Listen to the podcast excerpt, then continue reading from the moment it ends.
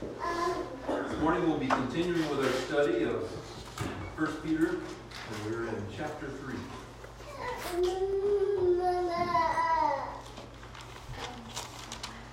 We'll start reading verse 1. 1 Peter chapter 3. Wives, in the same way, be submissive to your husbands, so that if any of them do not believe the word, they may be won over without words behavior of their wives, when they see the purity and reverence of your love. This is a uh, another admonition to submit. These started in chapter 2 at verse 13, where Peter says, Submit yourselves for the Lord's sake, every authority instituted among men, whether to the king as the supreme authority, or to governors who are sent by him to punish those who do wrong and to commend those who do right. And then down in uh, verse 18, it says, Slaves, submit yourselves to your masters with all respect, not only to those who are good and considerate, but also to those who are harsh. So, just continuing with these uh, passages instructing us to submit. Uh, submit to the government. Uh, if you're a slave, submit to your master. And if you're a wife, be submissive to your husband. It's interesting to note that in this in these two verses, uh, this includes husbands who are unbelievers and husbands who are cruel. Just like we look back in chapter 2 about the slaves and the masters, uh, slaves were supposed to submit to their masters, even if their master was uh, someone that was mean and cruel. And in uh, chapter 3, verse 1, it says, uh, even if um, if any of them do not believe the word, they may be won over without words. So even if your husband is an unbeliever, and even if he's cruel and mean, uh, wives should be submissive to their husbands. I like this concept of being won over without words. So what Peter's saying here is the wife being submissive to her husband is telling him something, even if he's an unbeliever, even if he's cruel and mean and all that. She's preaching to him by her actions, winning him over without words. It's an interesting concept, but really, this concept is the reason I titled the lesson uh, Win Them Over Without Words, is because that same theme comes up several times in this chapter, and I think that's the, the idea, the main point of this chapter. So, wives should be pure and reverent, and if their husbands are unbelievers, uh, they will uh, be won over without words. Let's move on to chapter, or the verse 3. Your beauty, speaking of the wife, your beauty should not come from outward adornment, such as braided hair and the wearing of gold jewelry and fine clothes. Instead, it should be that of your inner self, the unfading beauty of a gentle and quiet spirit, which is of great worth in God's sight. Now, oftentimes when we read this verse, we focus on the negative. We focus on the not with gold jewelry and fine clothes, we focus on modest apparel, but really that's not the focus of this verse. It includes that, but really the focus is wives should make themselves beautiful. Wives should adorn themselves, which is to decorate or make beautiful. So really it's not talking about wives make yourself really plain. It's talking about wives make yourselves beautiful. Not with these outward things, but with inward things. By your actions. The unfading beauty of a gentle and quiet spirit, which is of great worth in God's sight. And this is an interesting concept.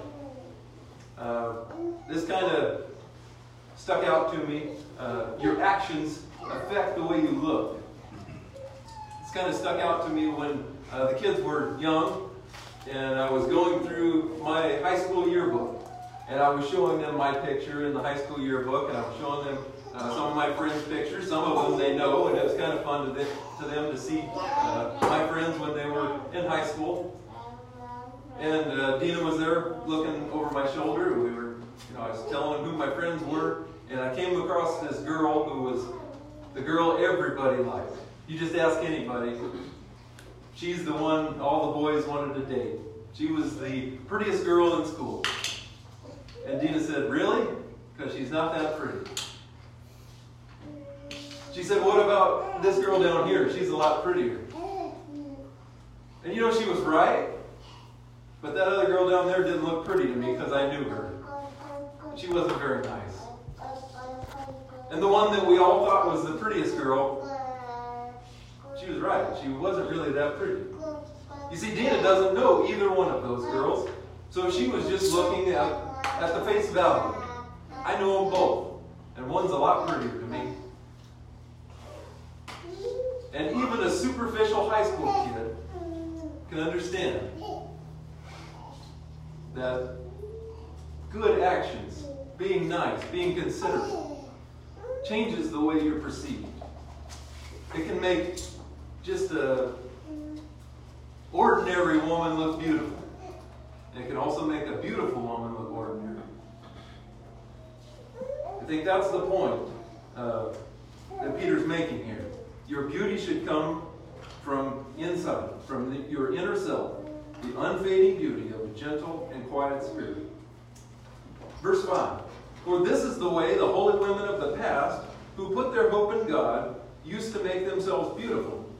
I like this translation. I'll just take time out there. Uh, I like this translation because uh, the King James says adorn, which is correct, but we don't use that word very much. And NIV changes adorn to make yourself beautiful, which is uh, easier to understand for modern day speaking.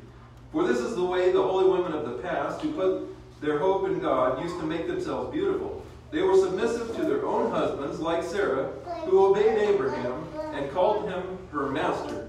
You are her daughters if you do what is right and do not give way to fear. So, two things in this verse. One is you can be a daughter of Sarah because she treated Abraham properly. She called him uh, Lord or Master. Um, and you are her daughters if you do what is right, and do not give way to fear. This is the first time this is coming up, but it's going to come up several more times in this chapter. This idea of submitting sometimes causes fear. So, when we're submitting to authorities, you know, it's easy to submit to the government if you agree with the rules. It's easy. No problem. But when you don't agree with the rules, it's not easy. In the same way, it's easy to be a slave and submit to a master whom you think the world of. He's just a great guy. It's easy to submit to that guy. But one that's cruel and inconsiderate and harsh. It's not easy, in fact, makes you afraid.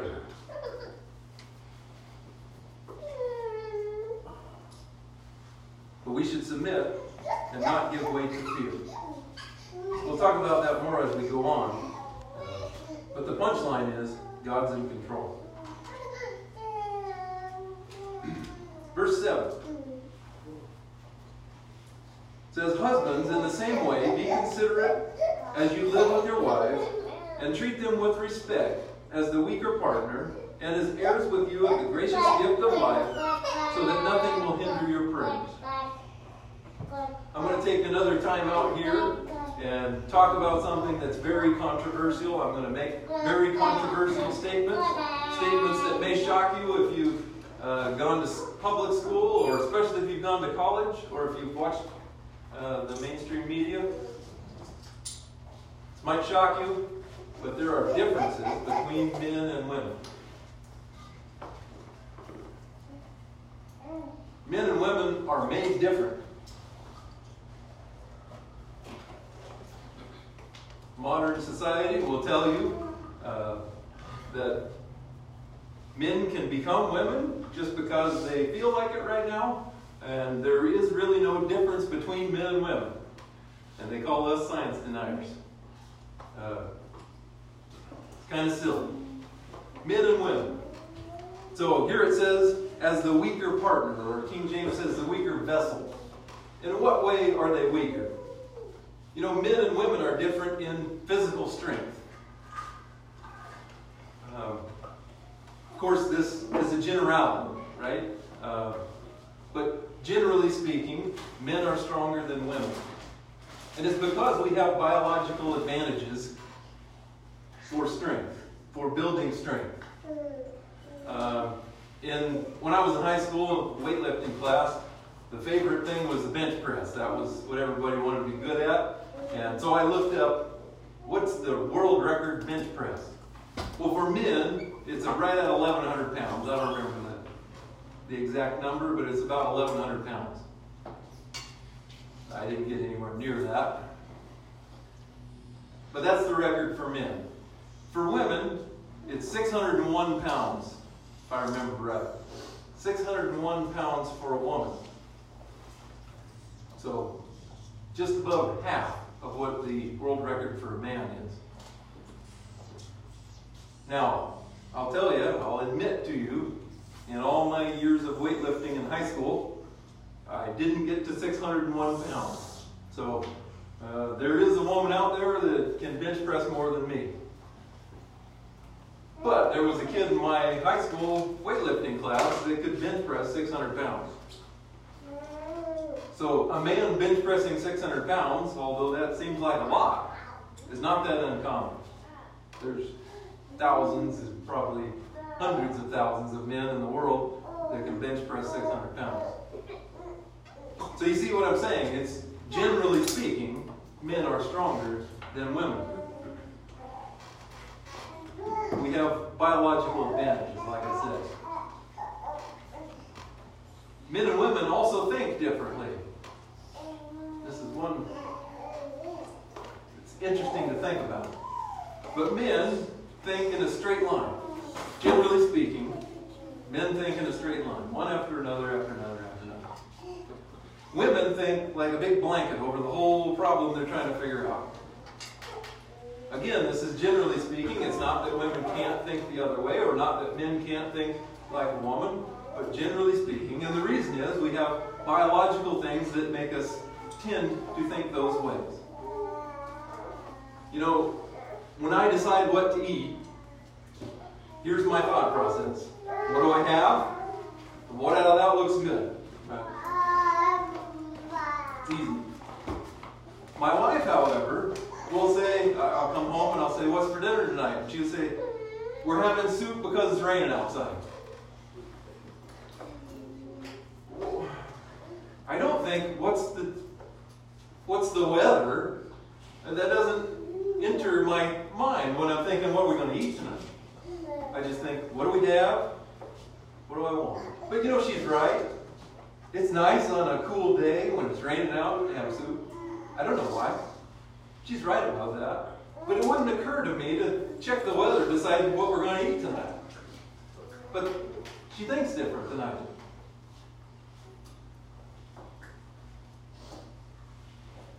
I want to look back to Genesis chapter 3 at Adam and Eve. What happened in the garden? Just as another illustration of this, uh, men and women think differently. Remember the story, of course, that the uh, God made a rule. So here's God, and He made a rule Don't eat the fruit of the tree in the middle of the garden. I don't want to spell it all out, we'll lose all our room. It says, Don't eat. That was the rule. And remember what happened? The woman ate. Actually, they both did. They both they both did wrong, and their thinking was wrong both ways, but they thought totally different. And I want to notice that. One thing the woman said was when she was speaking to God, she said, The serpent deceived me, and I ate. So one of the things that went into her mind is the serpent is trustworthy.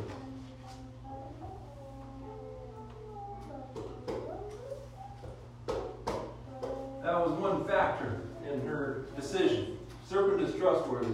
If we go back up to verse 6, uh, we have a, a few more things that she thought. Uh, the fruit of the tree was good. Looks good. And it was pleasing to the eye.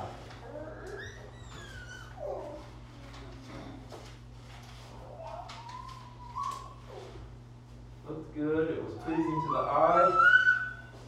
And it would make you wise. Uh, being wise would be good.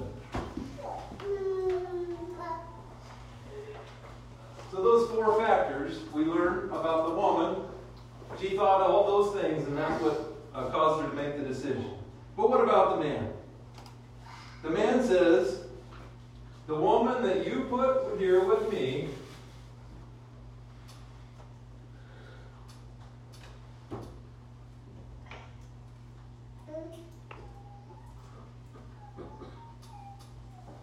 She gave me something to eat. And I ate it.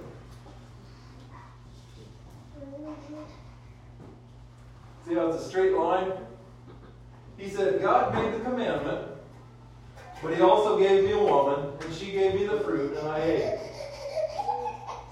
See how they're totally different?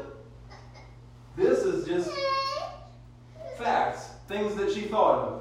The serpent looks trustworthy. He was telling me, and he says he says I should eat it, and the fruit looks good.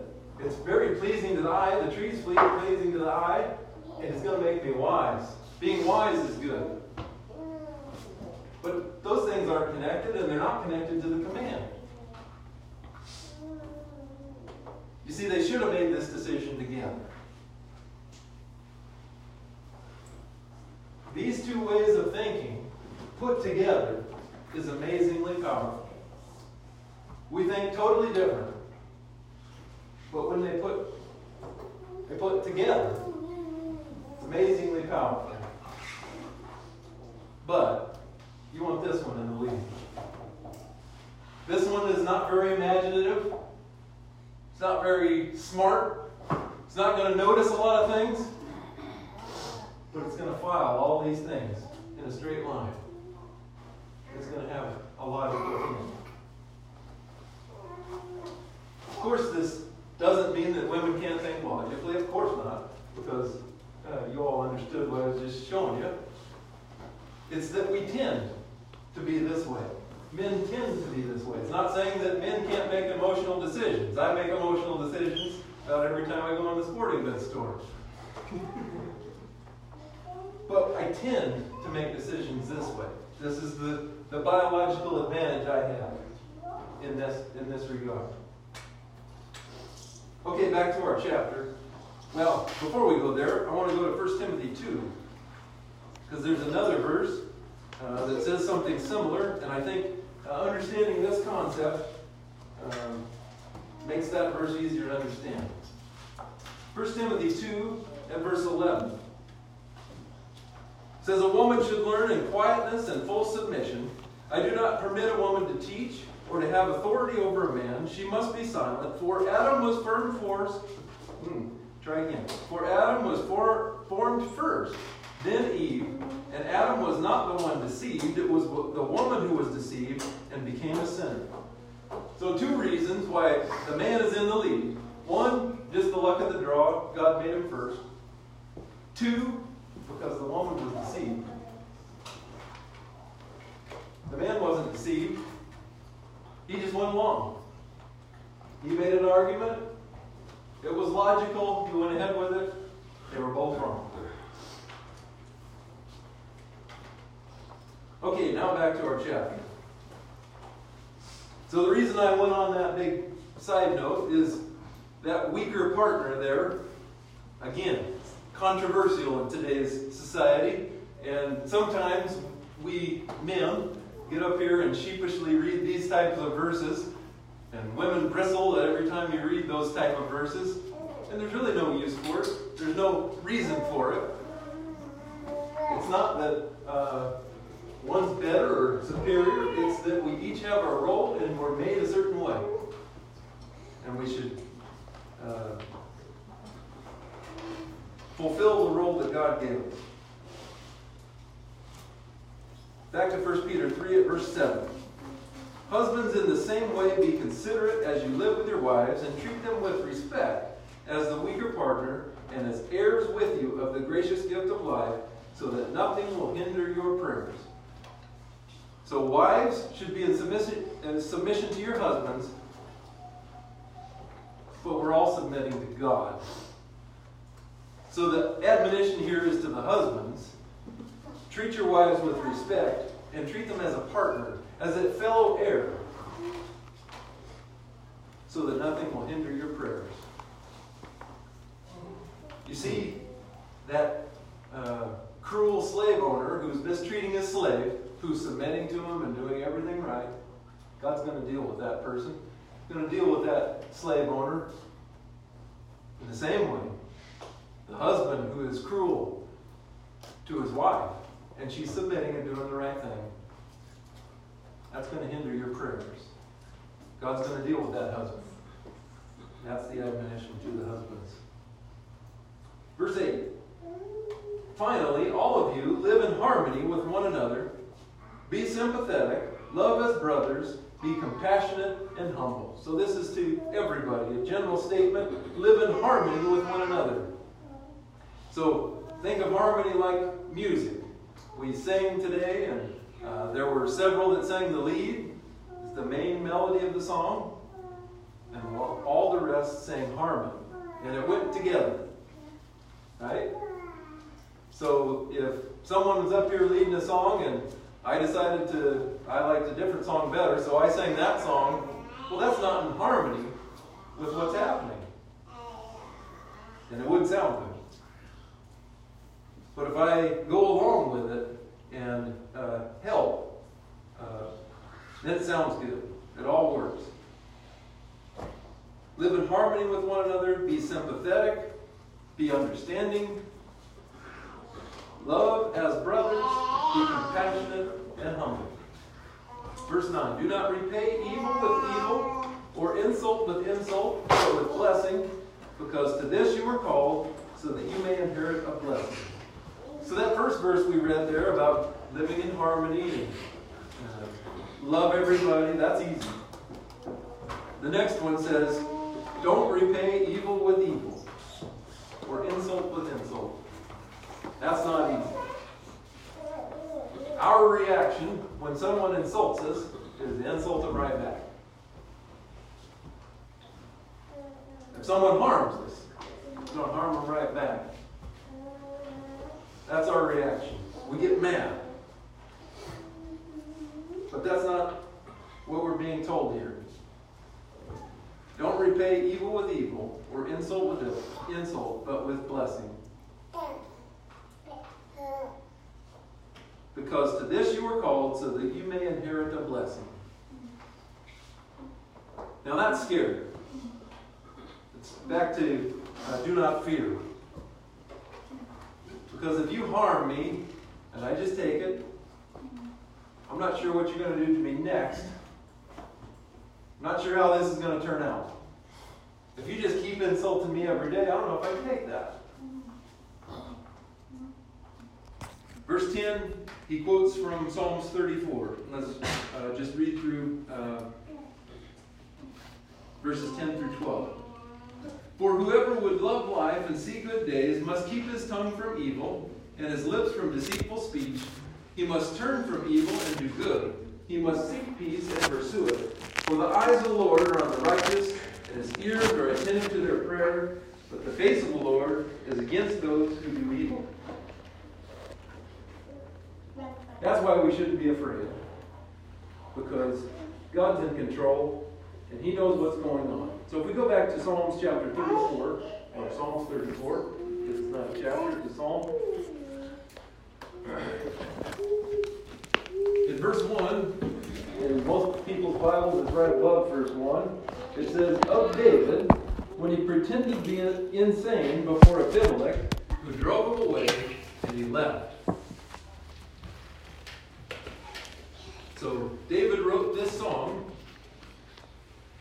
when he was pretending to be insane, or after he had pretended to be insane before Abimelech. Well, if you try to find the word Abimelech uh, connected with David trying to be insane, uh, you won't find it. But in 1 Samuel uh, chapter 21, at verse 10, there's the story of uh, David pretending to be insane uh, before Achish, king of Gath. And what is uh, what the scholars believe, and I didn't think they must be right, is there were two uh, earlier uh, in time. There were two kings of the Philistines named Abimelech. And it's likely that Abimelech just kind of became the name for the king of uh, the Philistines. So even though uh, in 1 Samuel 21 it calls him Achish, king of Gath, he was probably also called Abimelech. So let's read that. 1 Samuel 21 at verse 10. It says, That day David fled from Saul and went to Achish, king of Gath. But the servants of Achish said to him, Isn't this David, the king of the land? Isn't he the one they sing about in their dances? Saul has slain his thousands, and David his tens of thousands. So David's run to this king because he's running away from Saul. But the servants of this king said, This is David, the one that's always beating everybody in battle. Next verse, verse 12 says, David took these words to heart and was very much afraid of Achish, king of Gath. So he was afraid that this king of Gath was going to say, While I have you here, and while you're begging me for mercy, I'm going to kill you because I don't want to have to fight you later.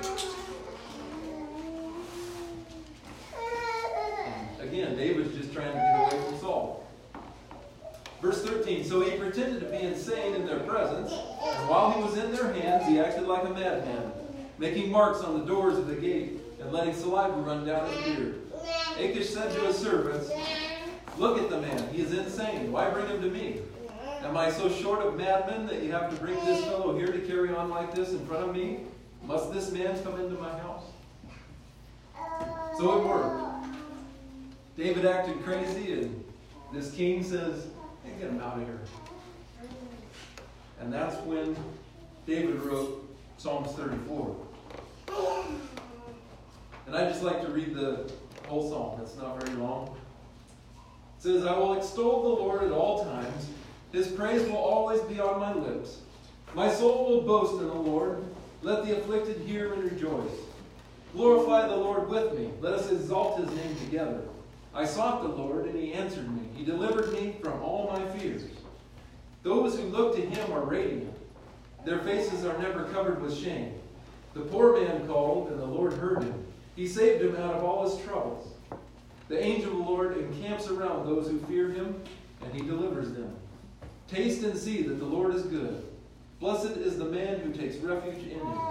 Fear the Lord, you his saints, for those who fear him lack nothing. The lions may grow weak and hungry, but those who seek the Lord lack no good thing. Come, my children, listen to me. I will teach you the fear of the Lord. Whoever of you loves life and desires to see many good days, keep your tongue from evil and your lips from speaking lies. Turn from evil and do good. Seek peace and pursue it. The eyes of the Lord are on the righteous, and his ears are attentive to their cry. The face of the Lord is against those who do evil, to cut off from the memory of them from the earth. The righteous cry out, and the Lord hears them. He delivers them from all their troubles. The Lord is close to the brokenhearted and saves those who are crushed in spirit. A righteous man may have many troubles, but the Lord delivers him from them all. He protects all his bones, not one of them will be broken. Evil will slay the wicked, the foes of the righteous will be condemned. The Lord redeems his servants. No one will be condemned who takes refuge in him. So David was scared. But God delivered him from the hand of the Philistine king, and he wrote this psalm of praise. And we can learn a lot about uh, the right kind of attitude, the way David treated Saul. Remember, he was running away from King Saul, and many times he had the opportunity to kill him. But yet, he never laid a hand on him, and always, uh, Saul would always treat him evilly, and he would always uh, treat him well. And of course, we know the, the Lord blessed David. Okay, back to our chapter at verse 13. Who is going to harm you if you're eager to do good? But even if you should suffer for what is right, you are blessed. Do not fear what they fear. Do not be frightened. So this first part is kind of easy to understand. Who is going to harm you if you do good? If you try to make peace with everybody, if you, you try to do good to everybody, even if they do bad things to you first, you're going to get along with almost everybody. Who is going to harm you if you're eager to do good? But, even if you should suffer for what is right, you are blessed.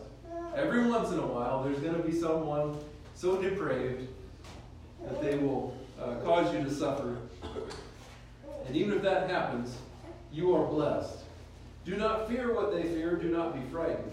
But in your heart, set apart Christ as Lord.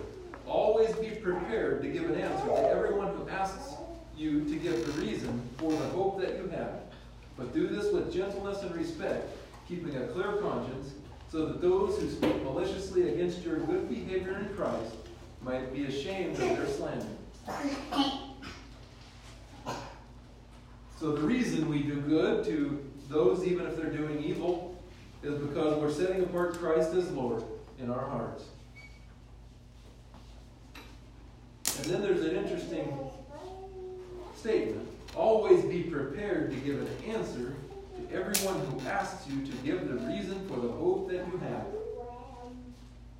So if we do what's right, we're going to be winning people over without words, just because we're acting right. And that's going to cause them to say, or to ask you, to give a reason for the hope that you have. So you'll have an opportunity to tell them with words about God, but only after you've won them over without words. Only after you've uh, acted right. And uh, the other uh, piece to this is even when we use words uh, to preach, do this with gentleness and respect, keeping a clear conscience. Verse 17 It is better, if it is God's will, to suffer for doing good than for doing evil. For Christ died for sins once for all, the righteous for the unrighteous, to bring you to God. He was put to death in the body but made alive by the Spirit. So there's the ultimate example is Christ. Christ suffered for doing good. He didn't do anything wrong, yet he suffered. So when we do good and suffer, we're just following Christ. When the world is mistreats us or uh, harms us or causes us to suffer, we're just following in the footsteps of Jesus. he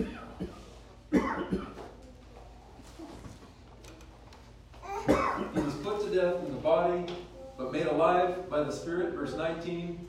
Through whom also he went and preached to the spirits in prison, who disobeyed long ago when God waited patiently in the days of Noah while the ark was being built. In it, only a few people, eight in all, were saved through water. So verse 19 is a difficult verse. It uses some language that's difficult to understand. uh, but I'll just tell you what I think it means.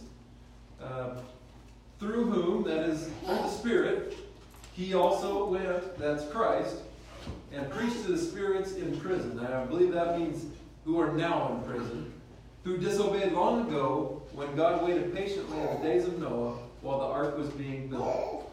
Now let's think back to the days of Noah while the ark was being built. You know, this, this study, going over this chapter, kind of changed my understanding of uh, Noah and the events around that. I always thought, because remember, uh, the Bible says that men's thoughts were on evil continually. And it made God sad. He was sorry he made he's sorry he made man. And it says, But Noah found favor in the eyes of the Lord. And that's when he told him to build an ark. So I always took that as God saving Noah by having him build this ark. And he tells him to put all the animals on it, and he puts his family on too. But as I read through this, I think as many people as wanted to get on the ark could have gotten on the ark. And I think Noah's family only got on the ark because they trusted God. It says, In it only a few people, eight in all, were saved through water. It also says God waited patiently in the days of Noah while the ark was being built. So we think back to Noah building an ark in the middle of a, a open field or something, not anywhere near water. And at this time, if I understand uh, Book of Genesis correctly, at this time there's not a body of water large enough on the earth to float this big of a boat. They've never seen it rain. So can you imagine what Noah's neighbors thought? He's out there building this giant boat. They must have asked him, What are you doing? And I think Noah would say, I'm building a boat because God told me to because it's going to rain. They didn't believe him. I imagine they probably didn't treat him very good. They probably made fun of Noah for building this big old ark. Probably thought he was a nutcase.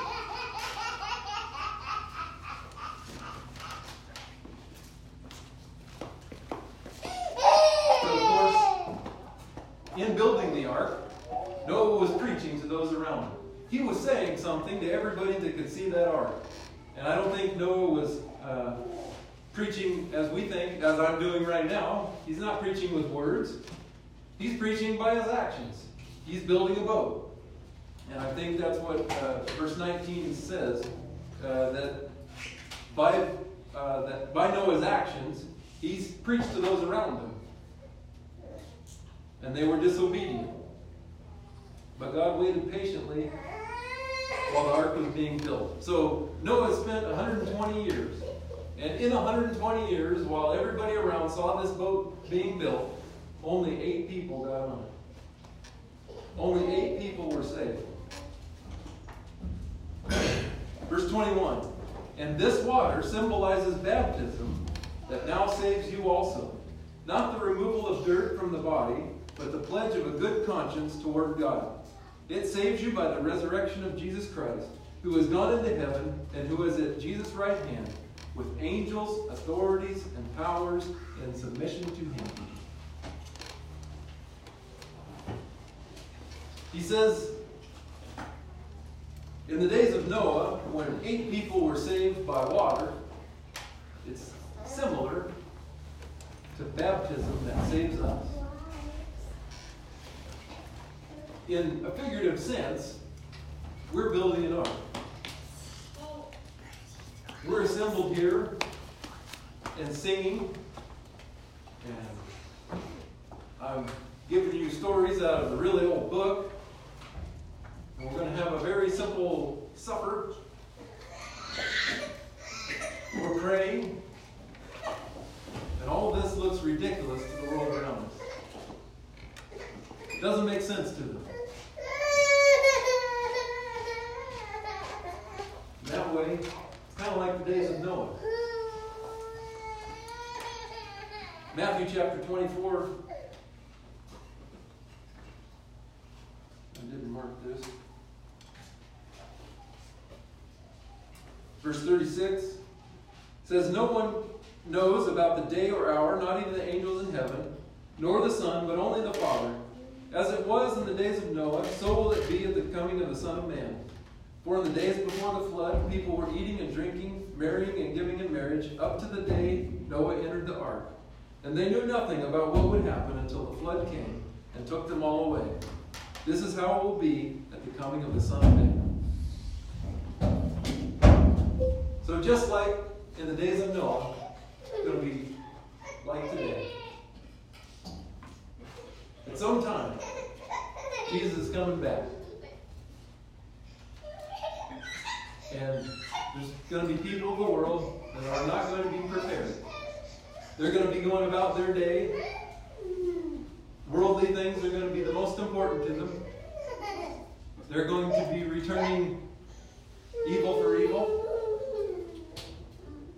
They're going to be an eye for an eye and a tooth for a tooth. They're going to do whatever it takes to get ahead. And all this time, while they've been making fun of you for submitting, and just letting everything go, for seeking peace, no matter what your personal cause, for treating others like you want to be treated.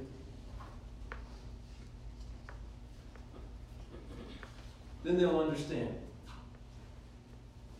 I imagine Noah looked pretty wise to everyone when it started raining.